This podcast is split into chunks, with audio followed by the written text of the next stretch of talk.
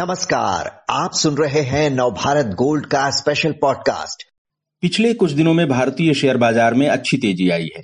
जुलाई में Nifty 1300 point से ज़्यादा चढ़ गया। लेकिन कई रिटेल निवेशकों के पोर्टफोलियो अब भी लॉस में है। ऐसा किस वजह से है? क्या बाज़ार में ये तेज़ी बने रहने के चांस हैं? किस तरह के शेयरों से अच्छा पैसा बनने की उम्मीद है? ऐसे कई पहलुओं पर जानकारी देने के लिए हमारे साथ हैं अभिनंदन तुलस्यान। जो तुलस्यान पीएमएस के सीईओ और एमडी हैं। अभिनंदन जी इस बातचीत में आपका स्वागत है। निफ्टी पिछले एक महीने में एक हज़ार पॉइंट से ज़्यादा चढ़ गया लेकिन कई रिटेल निवेशक अब भी लॉस में होने की बात कह रहे हैं। ऐसा क्यों है? किस वजह से ऐसा हुआ है उनके साथ?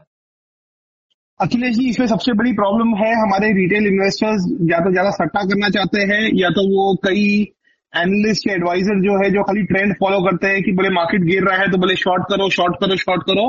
अगर आप ये फिलोसफी चलेंगे तो आपको मार्केट बहुत बुरी तरह आपका बोलता है हाथ जलाएगा और आपको नुकसान करेगा। तो आप, आपको ये सब नहीं करना चाहिए राधा देन आपको इन्वेस्टमेंट कॉल लेना चाहिए फंडामेंटल वैल्यूशन पे जाना चाहिए। अगर आपको पैसा कमाना है ये मार्केट में एंड ट्रेंड फॉलोइंग या ये सट्टे से आप पैसा नहीं कमा सकते, ये ये हमेशा रिटेल इन्वेस्टर को ध्यान रखना चाहिए। जी, आप कह रहे हैं ट्रेंड फॉलोइंग पे हमेशा ध्यान नहीं देना चाहिए। आ, क्या आ, कुछ खास सेगमेंट के शेयरों में उन्होंने दांव लगाया? इसकी वजह से स्मॉल कैप में उन्होंने दांव लगाया। इसकी वजह से उनको नुकसान हुआ है।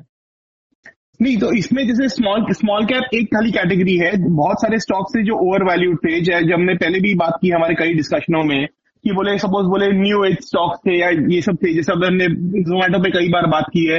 बोले लिस्ट हुआ ज़्यादा हो गया फिर जब वो लिस्टिंग प्राइस पे आ गया बोले अभी इसका तो बॉटम है इससे ज़्यादा नीचे कहाँ जाएगा? फिर हमने देखा जब वो छप्पन साठ के आसपास था, तब कई कॉल आए थे कि इसमें सौ परसेंट अपसाइड है, सत्तर परसेंट अपसाइड है। अभी भी आप देखेंगे तो कॉल पे कॉल आ रहे हैं सब फाउंड हाउसेस की इसमें तो सौ सौ टके की अपसाइड है। बट आपको पता नहीं है कि किसका वेस्टेड इंटरेस्ट है, कि किसने क्या एनालिसिस किया है, और आप देखिए day by day stock lower कर रहा है। तो ऐसा नहीं है कि खाली स्मॉल कैप में इन्वेस्टर्स फंसे हैं। आप, आपको हर कंपनी का स्पेसिफिक कॉल लेना पड़ेगा या सेक्टर का स्पेसिफिक कॉल लेना पड़ेगा राधा देन सेइंग की अरे नहीं लार्ज कैप अच्छे हैं और स्मॉल कैप बुरे हैं ऐसा फिलोसफी नहीं कह सकते आप। जी अभिनंदन जी अगर तेज़ी की बात करें जो अभी हमें दिख रही है तो ये पिछले साल अगस्त के बाद से सबसे बड़ा मंथली गेन जो है जुलाई में दिखा है। जो ये तेज़ी लौटी है बाज़ार में इसमें कौन से सेक्टर आपको ज़्यादा अब दमदार दिख रहे हैं किनमें अच्छी संभावना दिख रही है? सी, अगर आप ये फॉल देखेंगे, जो मार्केट का हुआ था लेटली फाइनेंशियल एंड आईटी जिसमें सब डोमिनेट किया था, अभी आप आईटी का अगर आप एग्जांपल लो, मैं जिसमें हमारा काफ़ी बुलिश व्यू है, आप अब अब यूएस का देखेंगे, अगर नेस्डे का, जो जो जिस रफ्तार से तेज़ी दिखाई है अभी रिसेंटली आप रिज़ल्ट देखेंगे, वहाँ पर कंपनियों के माइक्रोसॉफ्ट हो या अमेजोन हो एप्पल हो, सबने एक्सपेक्टेशन से बेटर रिज़ल्ट दिया है इसके लिए वहाँ पर रैली आई है। अभी आप, हमारे आप लोकल मार्केट पर आएँगे आप देखिए सारे स्टॉक्स अपने 52 वीक लो पे रूल कर रहे थे चाहे एचसीएल टेक है चाहे वो टीसीएस है चाहे इन्फोसिस है अभी सभी अपने वो वो लेवल से बढ़ के जो लॉसेज है उससे काफ़ी रिकवर कर लिया है। सो so, ऐसा नहीं है कि ये ये ये एक सेक्टर है जिसका आपको ध्यान रखना चाहिए। अगर मैं आप और सेक्टर की बात करूँ तो बोले ऑटो एंड ऑटो एंसिलरी में अभी जो रिज़ल्ट सीज़न चालू है उसमें कई कंपनियों के अगर पिछले 24 घंटे अड़तालीस घंटे में देखें कई कंपनियों के रिज़ल्ट है जो बहुत अच्छे हैं। कैपिटल गुड्स एक सेगमेंट है जो हमें अच्छा लगता है। फर्टिलाइज़र एग्रोकेमिकल एक सेक्टर तो ऐसे कई सेक्टर है जिसे आप कर सकते हैं। तो राधा देन सही कि अरे मैं कोई कैपिटलाइजेशन से जाऊँ या कोई पर्टिकुलर एक, एक थीम से जाऊँ ऐसा नहीं है। अक्रॉस द बोर्ड आपको अच्छी अपॉर्चुनिटी मिलेगी।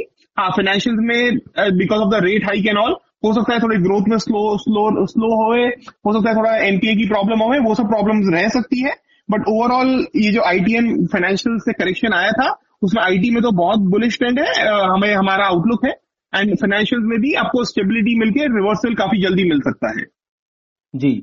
अभिनंदन जी, ये स्मॉल कैप और लार्ज कैप्स की जो बहस है, इसमें अगर आप देखें पिछले पाँच छह हफ्तों में तो जो निफ्टी स्मॉल कैप है, वो करीब आठ फ़ीसदी चढ़ा है और बीएससी स्मॉल कैप में भी आठ प्रतिशत से ज़्यादा की बढ़त रही है। सेंसेक्स जो है, इस दौरान लगभग आठ प्रतिशत वो भी चढ़ा है। तो आने वाले दिनों में इस तरह से मार्केट कैपिटलाइजेशन के हिसाब से देखें तो किस तरह के शेयरों में आपको अच्छी तेज़ी की उम्मीद दिख रही है लार्ज कैप्स में या स्मॉल कैप्स में? नहीं, मैं जैसे वही बताया कि अभी आप सपोज़ वैसे आईटी का एग्जांपल दिया तो आईटी में मैं तो मैं लार्ज कैप में जो मैंने तीन नाम लिए, उसमें मैं रिकमेंड करूँगा। ये रिकमेंडेशन नहीं है, ये हमारा व्यू है। तो जस्ट वो ध्यान रखें ऑटो एंड ऑटो मैं आपको सेक्टर बताया। कैपिटल गुड जैसे मैं आपको एग्ज़ाम्पल दू, हमने सीजी पावर की पहले कई बार बात की है।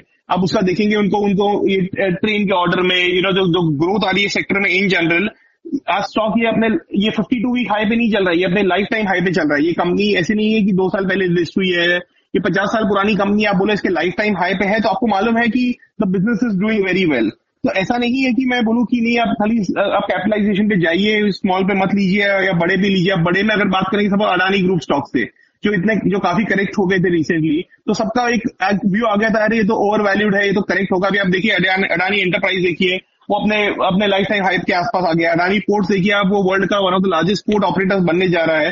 तब अब आप इसे तो फंडामेंटल्स एंड अंडरलाइन स्टोरी देखिए। अडानी विल्मर जो ये साल लिस्ट हुआ है तो उसका बहुत बैकग्राउंड बहुत क्या बोलते हैं हिस्ट्री ट्रेडिंग हिस्ट्री नहीं है। बट वो भी वापस जो जो उसकी गिरावट आई थी, वहाँ से रिकवरी स्टार्ट हो गई है। जो one of the largest F companies है, जो कई लोग उसको बोलना चाहते हैं कि ये ट्रेडिंग कंपनी है। ये आपके एनालिसिस के, आपके व्यू और आपकी कंफर्ट के ऊपर डिपेंड करता है कि आप इसमें से कौन से में लेना चाहे। एक एक का, एक जन का व्यू हो सकता है कि ये बहुत रिस्की है, दूसरे का व्यू हो सकता है, बहुत अट्रैक्टिव है। बट अगर आप कन्विंस नहीं है स्टोरी से और आप इन्वेस्टमेंट नहीं कर रहे एंड आप सोच रहे हैं कि मैं आज खरीद के एफ़ एंड ओ में या कुछ करके कमा लूँगा तो वो वो गलत धारणा है जिसकी वजह से इन्वेस्टर पैसा लूज कर रहा है।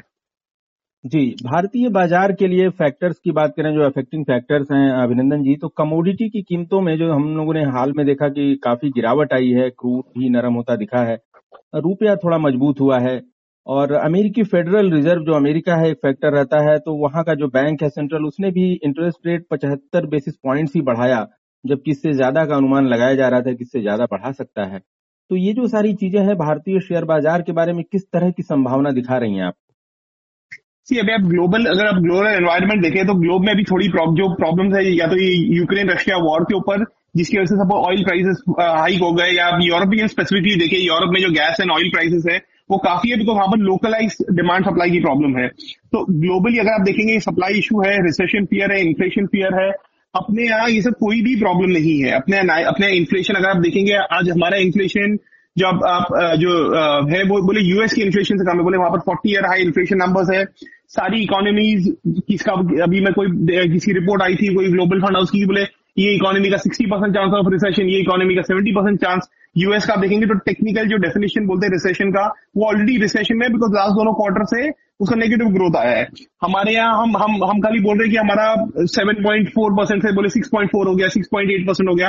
तो वी आर हम स्टिल अभी भी बहुत अच्छी ग्रोथ रेट पे कर रहे हैं। तो ये सब जो नॉर्मल कंसर्न्स जो आप न्यूज़ में देखते हैं, जो ग्लोबल कंसर्न है, वो हमारे लिए एप्लीकेबल ही नहीं है। एंड जहाँ तक कमोडिटी का क्रैश आया है, आप देखेंगे गवर्नमेंट काफ़ी स्ट्रगल कर रही थी इन्फ्लेशन कंट्रोल करने के लिए, जैसे उन्होंने स्टील में ड्यूटीज़ लगाई थी एग्री में एक्सपोर्ट बैन किया था एंड ऑल तो जब ये कमोडिटी क्रैश आया है तो कहीं ना कहीं ये ये गवर्नमेंट को भी इन्फ्लेशन कंट्रोल में हेल्प करेगा। एंड ये सब जो रिस्ट्रिक्शन हटाए, हो सकता है गवर्नमेंट उनको भी रिलैक्स करे, ताकि कंपनियों के लिए अच्छा रहेगा।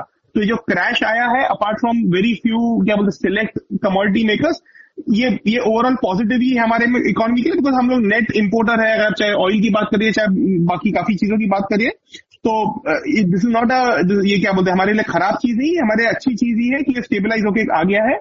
एंड जहाँ तक आप रूपी की बात करेंगे तो ठीक, वो जैसे आप हेडलाइन में देखेंगे कि बोले रुपी अस्सी पे आ गया है, पर आप देखेंगे तो रुपी जितना डिप्रिशिएट हुआ है डॉलर के अगेंस्ट वो बाकी करेंसी से कहीं कहीं कहीं बेटर परफॉर्म किया है। मतलब आप देखेंगे यूरो को ले लीजिए और कोई करेंसी को ले लीजिए, सब रूपी से ज़्यादा डिप्रिशिएट हुए हैं। तो ऐसा नहीं है कि कोई रूपी अलग से कोई फॉल हो गया है या कोई रुपी में कोई प्रॉब्लम है या कोई इंडिया स्पेसिफिक प्रॉब्लम है, ऐसा कोई भी कंसर्न नहीं दिखता है। जी।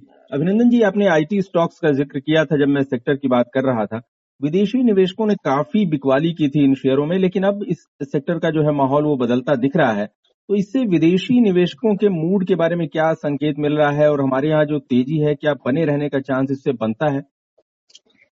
जैसे आपने कहा कि पहले जब ये आउटफ्लो आया था स्पेशली आईटी एंड फाइनेंशियल जो मैं बताया तो आप देखेंगे हमारा जो जो फॉरेक्स का खजाना जो होता है, जो देश का, वो भी जो कम हो रहा था बिकॉज़ ऑफ़ दिस आउटफ्लो अभी रूपी भी आप जो देखेंगे स्ट्रेंथन हुआ है बिकॉज़ वापस एफ़ की बाइंग आ गई है।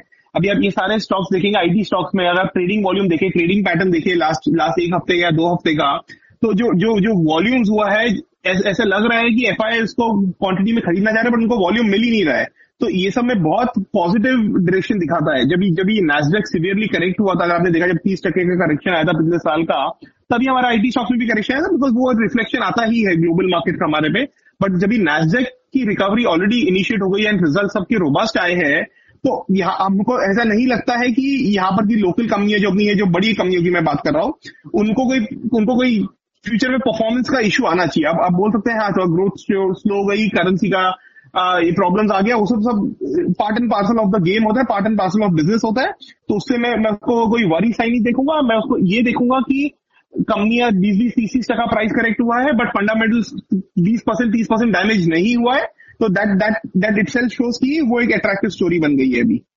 जी, अभिनंदन जी, कुल मिलाकर जो मौजूदा माहौल है और आने वाले समय की जो उम्मीदें आप बता रहे हैं तो उसको देखते हुए निवेशकों को क्या करना चाहिए अभी? आपकी क्या सलाह बन रही है? क्योंकि कुछ निवेशक, जैसा मैंने शुरू में कहा कि वो परेशान है कि भाई उनका पोर्टफोलियो अभी भी लॉस में बाज़ार तो चढ़ रहा है। तो ओवरऑल क्या करना चाहिए निवेशकों को मौजूदा माहौल में?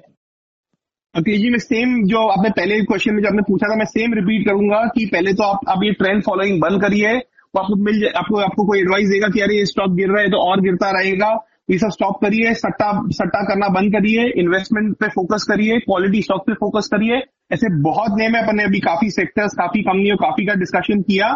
ये जो जो जो बिगनिंग ऑफ़ द ईयर में जो स्टार्टिंग तीन चार महीने प्रॉब्लम थी, ये दो प्रॉब्लम दो रीजन की प्रॉब्लम थी। एक तो फेड का था और ये यूक्रेन वॉर का। अभी दोनों ही ये जो नेगेटिव जो था कि फेड की अभी आएगी, जो हाइक भी वो पचास या पच्चीस बेसिस पॉइंट की आएगी और हो सकता है ज़्यादा से ज़्यादा पिछहत्तर पिछहत्तर बेसिस पॉइंट या सौ बेसिस पॉइंट की हाइक बाकी है। तो अभी उसका जो मेन मेन ओवरहैंग या मेन थ्रेट था वो हमारे पीछे है। वॉर का मोटा मोटी स्टेबलाइज हो गया है कि ग्लोबल में प्राइजेस एंड ऑल में।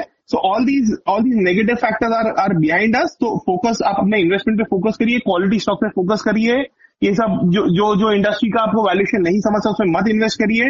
ट्रेंड्स मत फॉलो करिए and and and and and and be an investor rather than being a speculator और अ ट्रेडर मैं खाली यही यही एडवाइस करूँगा अपने सब जो भी जो भी हमें सुन रहे हैं आज। जी अभिनंदन जी आपने बहुत विस्तार से बाज़ार के बारे में जानकारी दी। धन्यवाद आपका। धन्यवाद।